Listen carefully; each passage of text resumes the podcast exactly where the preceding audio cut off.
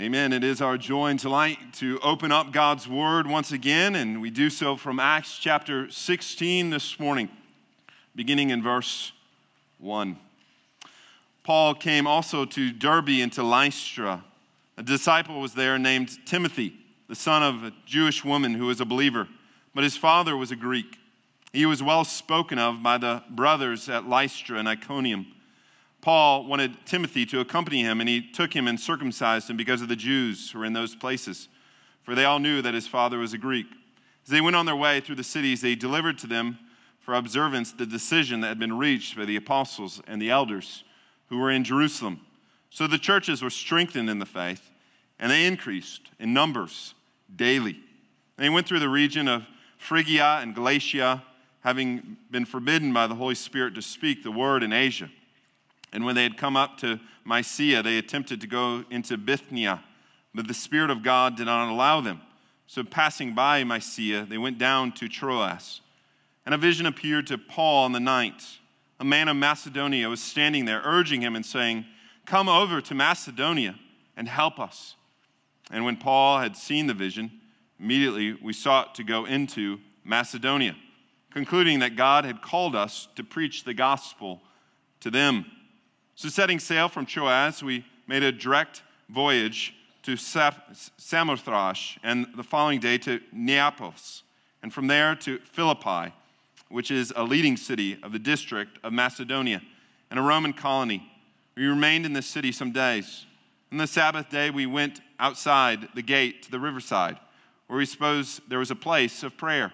And we sat down and spoke to the women who had come together. One who heard us was a woman named Lydia from the city of Thyatira, a seller of purple goods, who was a worshiper of God. The Lord opened her heart to pay attention to what was said by Paul, and after she was baptized, and her household as well. She urged us, saying, If you have judged me to be faithful to the Lord, come to my house and stay. And she prevailed upon us. Thus far, the reading of God's holy word, he may be seated. If you examine your life and think about how you have got where you are today, I'm sure there are many factors that you would say have brought you to the place where you are currently. No doubt it's been in part by effort and hard work, but I would say equally, if not more so, has been by providential circumstances. A move, perhaps, a relationship, a contract, or a contact, or an open door, and it sets you on a certain path. My wife and I talk about this quite often that there were many things that we were contemplating doing before we met each other. And if we had done any one of those things, most likely our paths would not have crossed. And yet, that one decision led to many other decisions which have gotten us to where we are today. And that is not just true of us, that is true of each and every one of us. There's millions of different decisions that have placed us all here right now.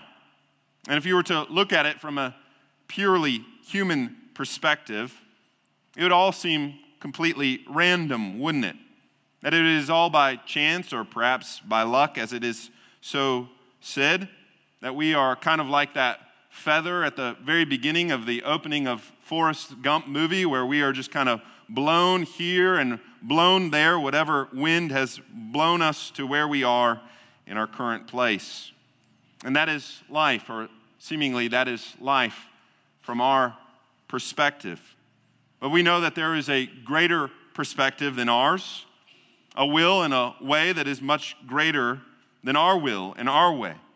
That all deeds and all actions of everything that has taken place and everything that will take place is not just random, not by chance, but it is sovereignly decreed and ordained by God. He providentially upholds and directs all of it. So, as one pastor I recently heard say, he doesn't just ordain the end, he ordains all the means to the end. And so, when we think about that and think about life from that perspective, then we can ultimately say that we are not in control, are we? It is the Lord that opens doors, and simultaneously, it is the Lord that closes other ones. As the scripture so plainly asserts, it's man that plans his ways, but it is the Lord that directs our steps. And indeed, the Lord is directing our steps. Indeed, not only just our steps, but the steps of all mankind, as the world as a whole, all through his means and all those means to his end. Now, thinking of life from that perspective might be a little bit scary, but only so if you do not know the one behind it all. Because if you do, and you know his character, like we do in the scriptures, then it is a joy to trust and a joy to believe and to even enjoy the journey that the Lord has you on. Because that journey will come with many ups and, and many downs. But nevertheless, it is all divinely ordained and directed from our loving Father. I say all this because this morning we have what it seems like three distinct parts to the book of Acts. It's probably separated in three different paragraphs in your Bible, perhaps three different paragraph headings. And these stories seem kind of random, perhaps unconnected, like much of life. But if you know that it's the Lord behind each and every one of them, then you see that these events are connected together. That which seems random and chaotic indeed has a purpose and a plan. And that is not just true in the life of the church, it's not just true in the life of the Apostle Paul, that is true in your life as well.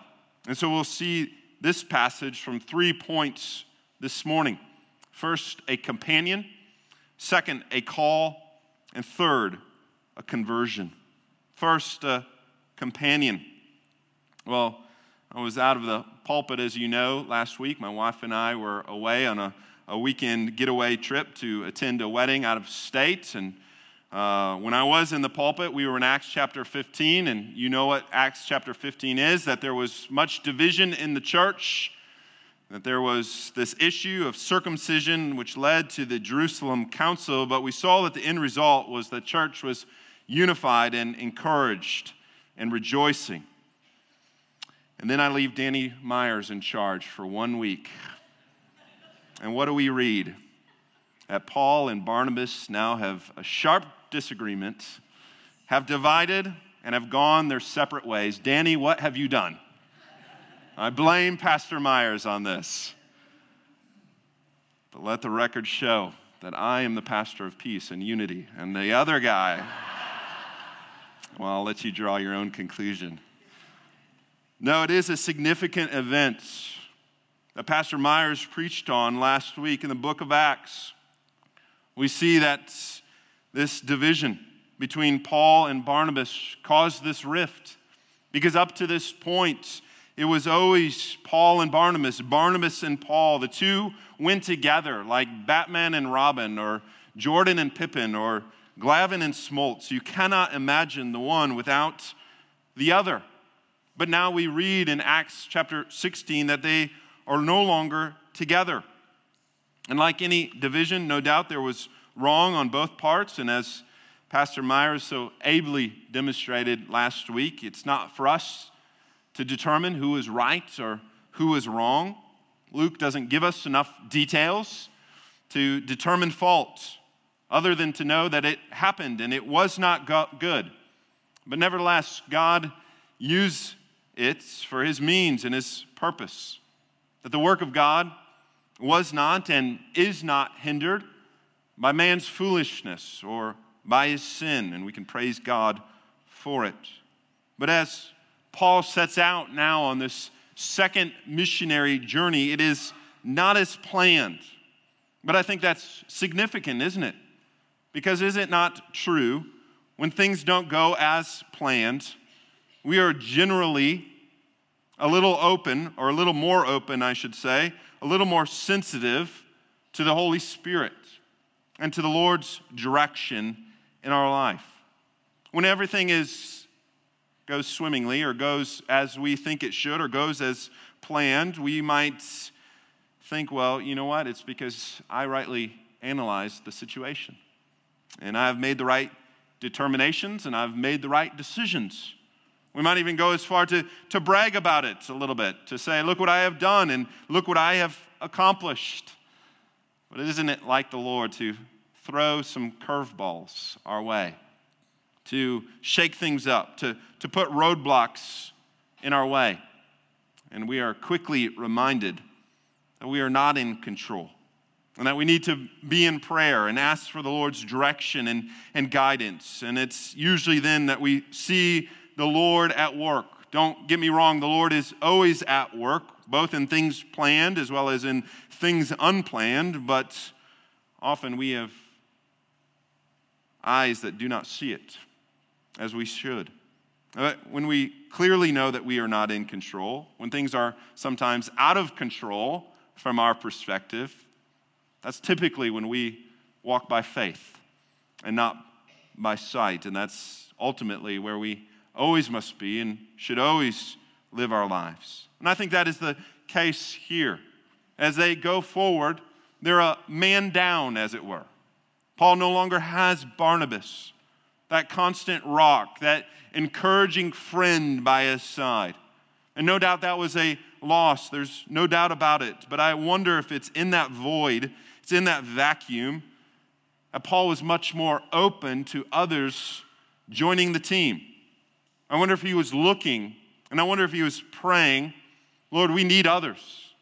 I, I cannot do this alone. We need others that are to, to carry out this mission. So, who is it that you would have for us? And as we see in Acts chapter 16, that is a prayer that the Lord answers. And I think that is a prayer that the Lord is gracious to answer. And in fact, He asks us to, to ask Him to send out laborers into the harvest because the harvest is white. And so, as Paul goes forward, no doubt that was on his heart and upon his mind, and he returns to Lystra. Now, you remember what happened last time Paul was in Lystra. He was stoned. And yet, his care and his concern drove him back. No doubt you could realize that he would be fearful, but his fear did not hinder him because he had love for the church that was there in Lystra. Because no doubt the heresy that had attacked the church in Antioch, no doubt, was taking place elsewhere. And Paul wanted to be sure that this church was firmly rooted in the gospel, firmly rooted in the truth. And so he wants to go back to them, as it says, as he went through the cities, he wanted to deliver to them the observance, the decision that had been reached by the apostles and the elders who were in Jerusalem. In other words, he's giving the verdict of what the elders and the apostles had said in the Jerusalem council. And so Paul's boldness and his compassion and his care drove him forward to go to this city that he knew that he had recently been stoned in. And as a result, I think his faith was rewarded because it says there in Lystra, he was introduced to Timothy. Now, there's several things that we know about Timothy or that we can uh, know from this reading of Scripture. Most commentators believe that Paul met Timothy when he was a young man, probably about 18 or 20. That is, Timothy was 18 or 20 at this time. And he was most likely converted under Paul's ministry on the first journey. We don't know if Paul individually had met him or known of him, but we know that Paul calls him my true son in the faith, a faithful servant of the Lord. But notice this that even though he was young, many spoke well of him. It says that, in fact, in verse 2. He was well spoken of by the brothers and sisters at Lystra and Iconium. Notice that he was not a self proclaimed pastor. He wasn't the one coming to Paul saying, You know, Paul, I'm, I'm called to the ministry. I'm the one that should go with you. I'm the one that should be your companion. Barnabas is gone. You need me. No, he allowed the others to do the talking for him. Paul, have you noticed that young man over there? Have you noticed young Timothy?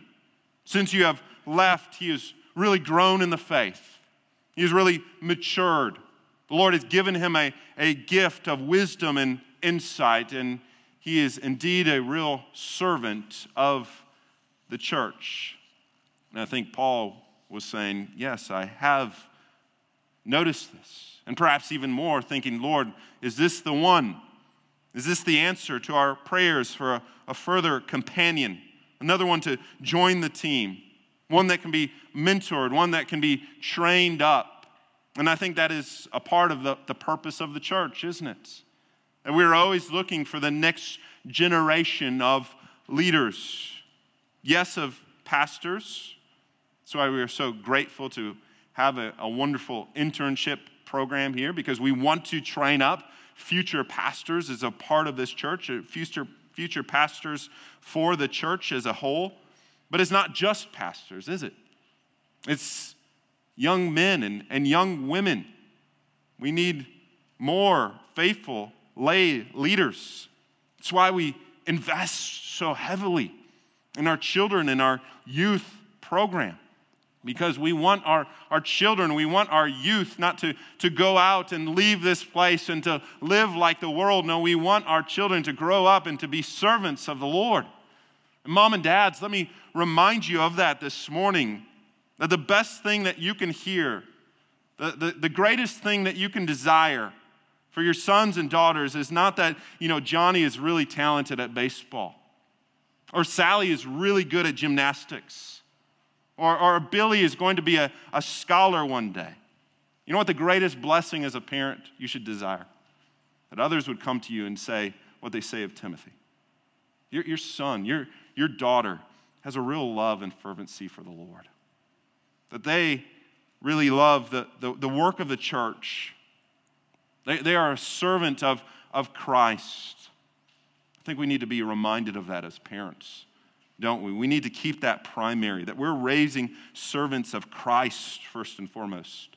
It's not wrong for you to want them to be talented. It's not wrong for you to, to want them to, to excel in these things.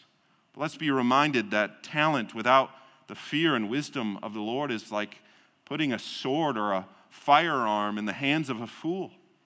That if it's not wielded correctly, it does much more harm than good for the world. Let's raise up servants for Christ by his grace and for his glory. That's what's happening here. Timothy is being put forward. Now, was he perfectly fit for ministry? No, no one ever is. There were several negatives about Timothy. First, he was uncircumcised. We read that his father was a Greek and his mother and grandmother were Jews, and that made him half Jewish, half Gentile. But Paul desired for him to, to go, and it says something very interesting that Paul had him to be circumcised. Paul was saying, Timothy, I, I want you to come along with me, but uh, you know, Timothy, everybody knows that your father was a Greek, and therefore it'd be best for you to be circumcised. And perhaps when you were reading that or when that was read this morning, you might say, wait, hold on, time out. What's going on here? In Acts chapter 15, Paul was the one that was arguing, saying that people did not need to be circumcised. And then in Acts chapter 16, the very next chapter, he's saying, Timothy, you need to be circumcised, though. And so, what is taking place here? What gives? Well, I think this has nothing to do with salvation. In fact, we know it has nothing to do with salvation. In other words, Paul would be a hypocrite in what he is saying to one and then doing to another. But more, this has everything to do with the effectiveness of ministry. See, Timothy needed circumcision not to restore a right relationship, not a right vertical relationship with God, but rather to have a right horizontal relationship with man. See, if Timothy was fully Gentile, I do not think Paul would have had him be circumcised. In fact, I think we can say that confidently because we know that was the case with Titus, who was 100% Gentile. In fact, Paul commands Titus not to be circumcised. But why Timothy? Well, I think it was because even though his father was a Greek and that probably prevented him the father probably prevented Timothy from being circumcised. Nevertheless, Timothy was raised as a Jew. In fact, we know from letters that Paul wrote that Timothy knew the scriptures from when he was young as a child. And so, therefore, Paul thought it best for him to be circumcised so as to remove the stumbling block that could be there so that he could better minister to Jews so that Timothy could be like Paul, where Paul could go between Jews and Gentiles and minister equally to them, so that both Paul and Timothy could go into the synagogue and minister to those Jews that fully needed to know of the Messiah, of the Lord Jesus Christ. And so Paul says, let's just remove that barrier. Let's remove that stumbling block so that nothing gets in the way because there is nothing more important than the message and the gospel of the Lord Jesus Christ. And so we can wonder was Paul right in doing that or, or wrong in doing that? Well, I think this is one of those areas where it's a matter of discretion and a matter of discernment. Now, there isn't necessarily a, a right or a wrong, but Paul's opinion was doing so outweighed not doing so. Now, I'm not saying this is completely the same circumstance. But as you all know, in the last several years, our culture has been very divided over Mass. If you ask any two people, you get about three different opinions of what you should do or what you should not do. And you cannot please any. It's a very divisive issue. And it has been so in the church. But I said to our leadership early on, not that we did this perfectly, because we did not. But I said to them, listen, we're going to take a middle road here. We're not going to fall on one side or the other side.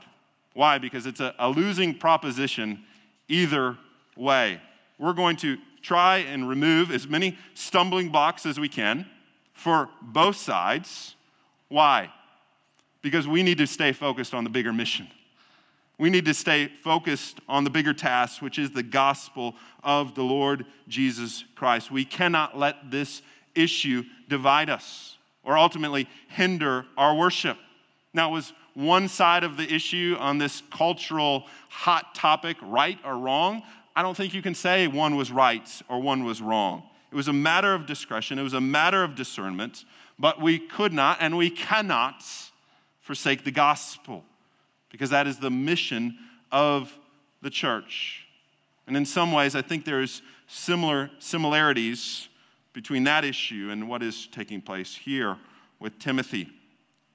Paul says you need to be circumcised so that the greater work of the gospel can be accomplished. Well, we know from the rest of Scripture that Timothy as well was hindered. He was hindered physically, that he had physical ailments that hindered his uh, ability to minister. Paul has to write to him to, to take a little wine for his stomach issues. And so he wasn't of a, a strong physical stamina.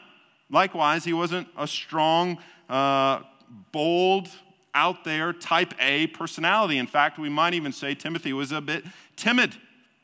Perhaps it was because he even looked down upon himself, and he had others that he allowed to look down upon him.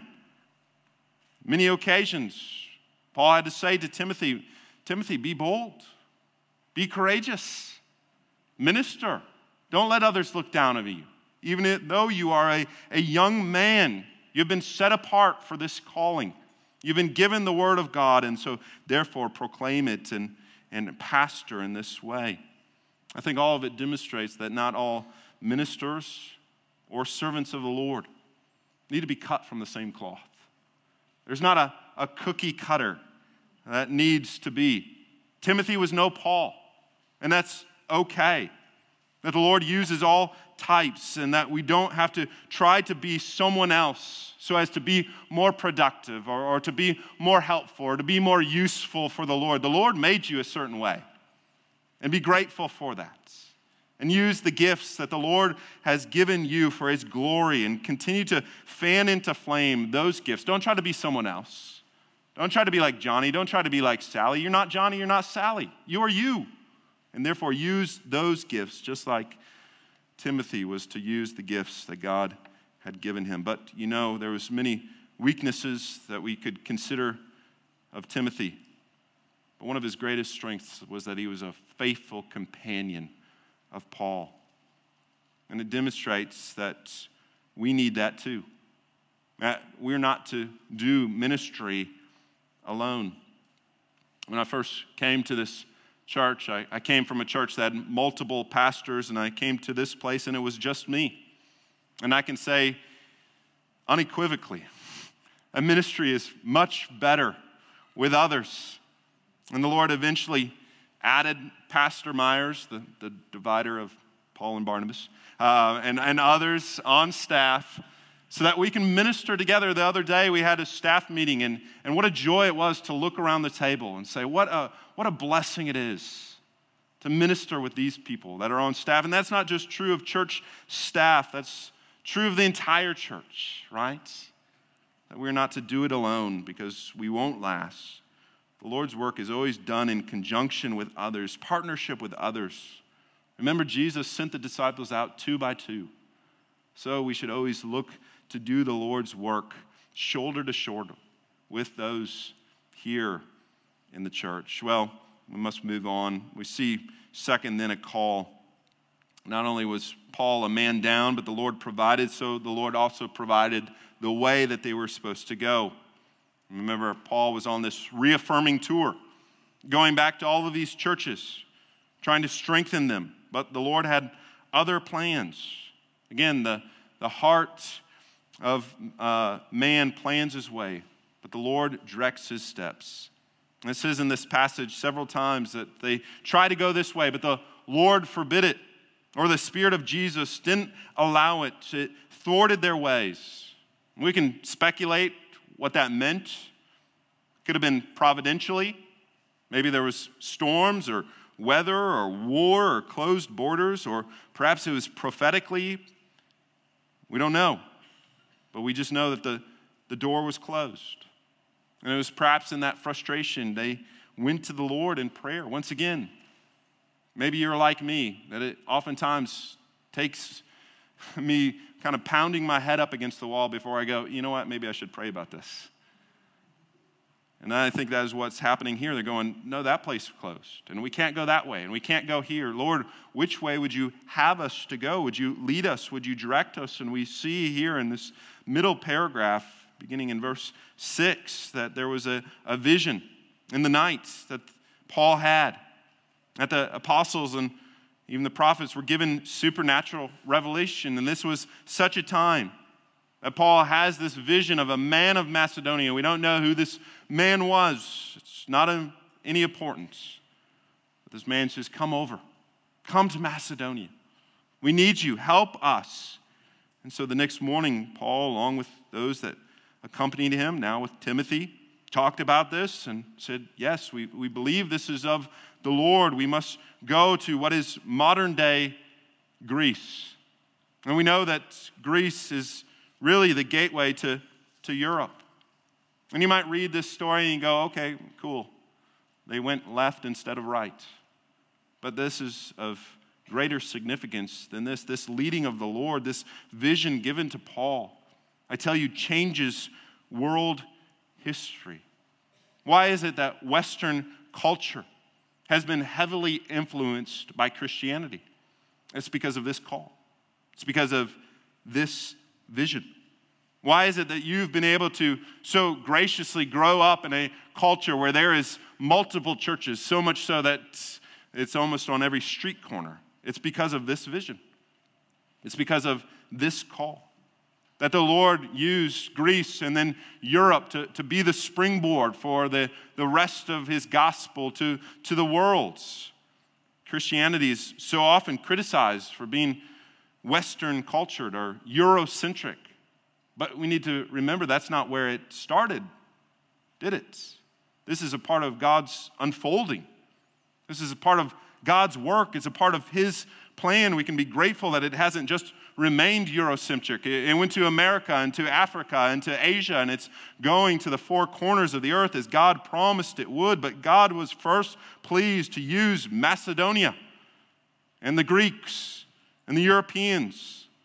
And we'll see as we go through the book of, of Acts that we see churches now established in Philippi and in Thessalonica and Corinth. Do any of those sound familiar to you? They should. Those are leading churches. Paul wrote letters to. About half of the New Testament is these churches in Macedonia. Why? Because God desired to establish his church there. Why did he close the door to one and open the other? Again, we do not know. But it's all because the Lord said, Nope, you cannot go that way. You are to go this way. And again and again, through Scripture as well as in our own lives, do we not see that God's ways are higher than our ways and His thoughts better than our thoughts? Well, we see some of the immediate fruit of following the Lord's direction as we see, lastly, the conversion that takes place. That they do go to Macedonia and they go to Philippi, and it says on the Sabbath they went to the place of worship. And typically, as you remember, as they went to these various cities, normally they would go to the synagogue first, but we see here in Philippi that there was no synagogue, which demonstrates that they were in some deep Gentile waters. So they went rather to the river to pray. And they heard that there were some that were gathered to pray. And so, upon arrival, what did they find? Well, they found a, a gathering of women. That there was only women praying there. And not only just women, but Gentile women. And what did these Jewish men say? Did they say, oh, well, that's a waste? We're not going to go talk to those women over there. Uh, maybe the Lord's not in this. Maybe we, we took a wrong turn somewhere. Maybe we need to go elsewhere. Maybe we need to go to the city down the road. No, they sat down with this group of women and they preached and they teached. And I wonder, as the Apostle Paul did, we can only speculate. I wonder if John 4 was running through Paul's mind when Jesus went out of his way to meet that woman at a well in Samaria. And I wonder if the Lord was doing the same with the Apostle Paul here. And I was wondering if the Paul was praying the same, Lord, do your work, just like you did that day. And what do we see? That the, the Lord did exactly that. And the Lord did what only He can do. That Lydia, this seller of purple, this fine and very rare dye, the color of kings, this is the one that the Lord opens her heart. And notice it says that exactly in verse 14. The Lord opened her heart to pay attention. Lydia didn't open her heart to the Lord, the Lord opened her heart to him. And the Lord opened her heart in order for her to, to hear, in order for her to understand the message. That's why Jesus said, Blessed are the ears that hear and the eyes that see. We know it's not ultimately an ear problem, is it? Or an eye problem. It's a heart problem. The Lord must open the heart in order for us to hear in order for us to see, in order for us to understand. And that's exactly what took place here is that the Lord opened Lydia's heart so that she understood the saving message of the Lord Jesus Christ, the saving message of the gospel. She indeed understood that she was a sinner and that the Lord Jesus Christ was her Savior. And the Lord did exactly the same thing that He did at the well of Samaria, He does at the riverside of Philippi. And perhaps the Lord would do the same this day. That the Lord would bring you to this place on this day so that He could have your heart be open so that you could understand the gospel of the Lord Jesus Christ. We pray that that would take place even now. Just like it did with Lydia, he brings his daughter home. And I wonder if there's a son, if there's a daughter that needs to come home today through the gospel of the Lord Jesus Christ. It says that she was baptized, that it, not only her, but her entire household It's just so radical as we read this how her life was radically changed that day. And not just for her, but her entire household. This goes from being one that was in darkness to one that was being in light. And, and she not only joins the Lord Jesus Christ and, and the mission, but joins the ministry. She immediately shows her, her faithfulness, a desire to be a part of the Lord. And she asks for these individuals, again, that she had never met until that day, other than knowing that they were from the Lord, that they had been sent to her. She says, Come and, and join us. Stay in my house. I'll open my, my house to you. I will feed you so that you would give us God's word. And in fact, that's exactly what they did. It says that they uh, stayed there, it says that she prevailed upon them. And we know that from her actions, this becomes a leading church in Macedonia, the, the, the church in Philippi, that wonderful book that is written to the Philippians. Again, as we look through these stories, we could say, would any of this have happened? If, if Paul was fearful to, to leave Antioch and to go to Lystra, that place that he'd been stoned, and, and if Timothy hadn't joined him there, and if Paul didn't receive that vision, or if the Lord didn't convert Lydia and, and she didn't show hospitality, we, we don't know if any of that didn't take place, if all of this would have happened, but it's no need. We need not speculate because it is what happened. And it demonstrates that it was indeed from the Lord. I want to pass on to you something that uh, a wise ruling elder once told me, and it's stuck. And I hope it would for you. He said, The what if questions of life. The what if questions of life are never from the Lord. Why? Because those what if questions often can be sinful. They can raise doubts, they can raise skepticism. They can raise fear and raise worry, which we know is not from the Lord. It is not the what if questions that matter, it is the what is questions and matters of life. And what we should be asking is not what if this happened, or what if that happened, or what if that didn't happen, or what if that didn't take place. What we should be saying is that is what has happened. And so, therefore, Lord, what is taking place in my life? What is it that you are doing? How can I be a part of it? How can we be a part of it? Lord, it's not my will, but it is your way. Let me tell you a quick story and conclude. It's told of the young John Calvin, who was a native of France, and he was passing through Geneva, Switzerland. And young Calvin had gained quite a reputation in the church, known for having quite a sharp mind and was already useful in the work of the Lord. And it was there in Geneva that William Farel, who was a pastor of that area, heard that Calvin was in town.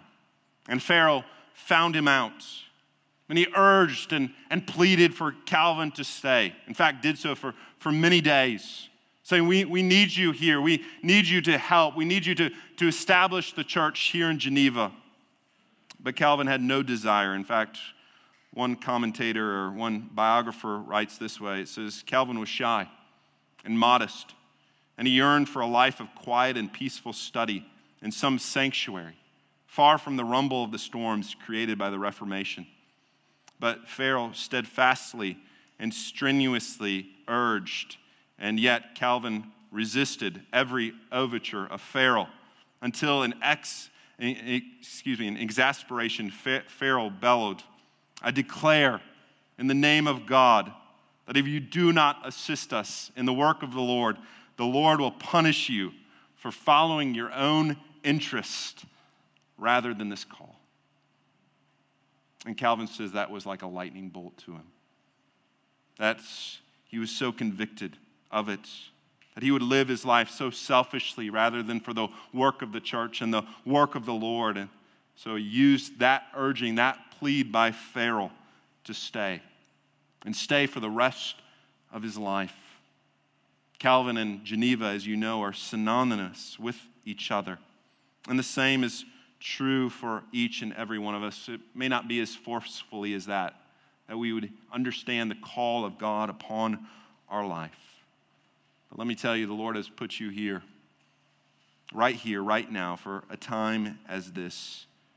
And don't think about the what ifs and the what could be's, but what the rather what is. And so put your hand to the plow and do not look back. Trust the Lord and the journey that He has for you and minister for His kingdom and His glory, all by His grace. I'll join me in prayer. Lord, we thank you that you direct our way. Lord, how foolish we, we have often thought that we are the ones that are in control, that we are the ones that are making the decisions. Lord, uh, would we be reminded that you are the one that is behind it all? And Lord, that you would use us even now in this place. Lord, that you would cast away our feelings of, of discontent and feelings of what if this happened or what if that happened, and, and rather look to what you are doing in and through our lives and how we can be a part of it. Lord, how we could come and, and minister alongside the work that you're already doing, that you would lead us by your Holy Spirit to do a work that is above and beyond that which we could ask or even imagine, O Lord. Would you do such a, a work in us, O Lord? Not because we are worthy, O Lord. We are not. But you are worthy, O Lord. And we desire to give you glory and praise, for that is what you deserve. We pray it all in Christ, our Savior's name. Amen.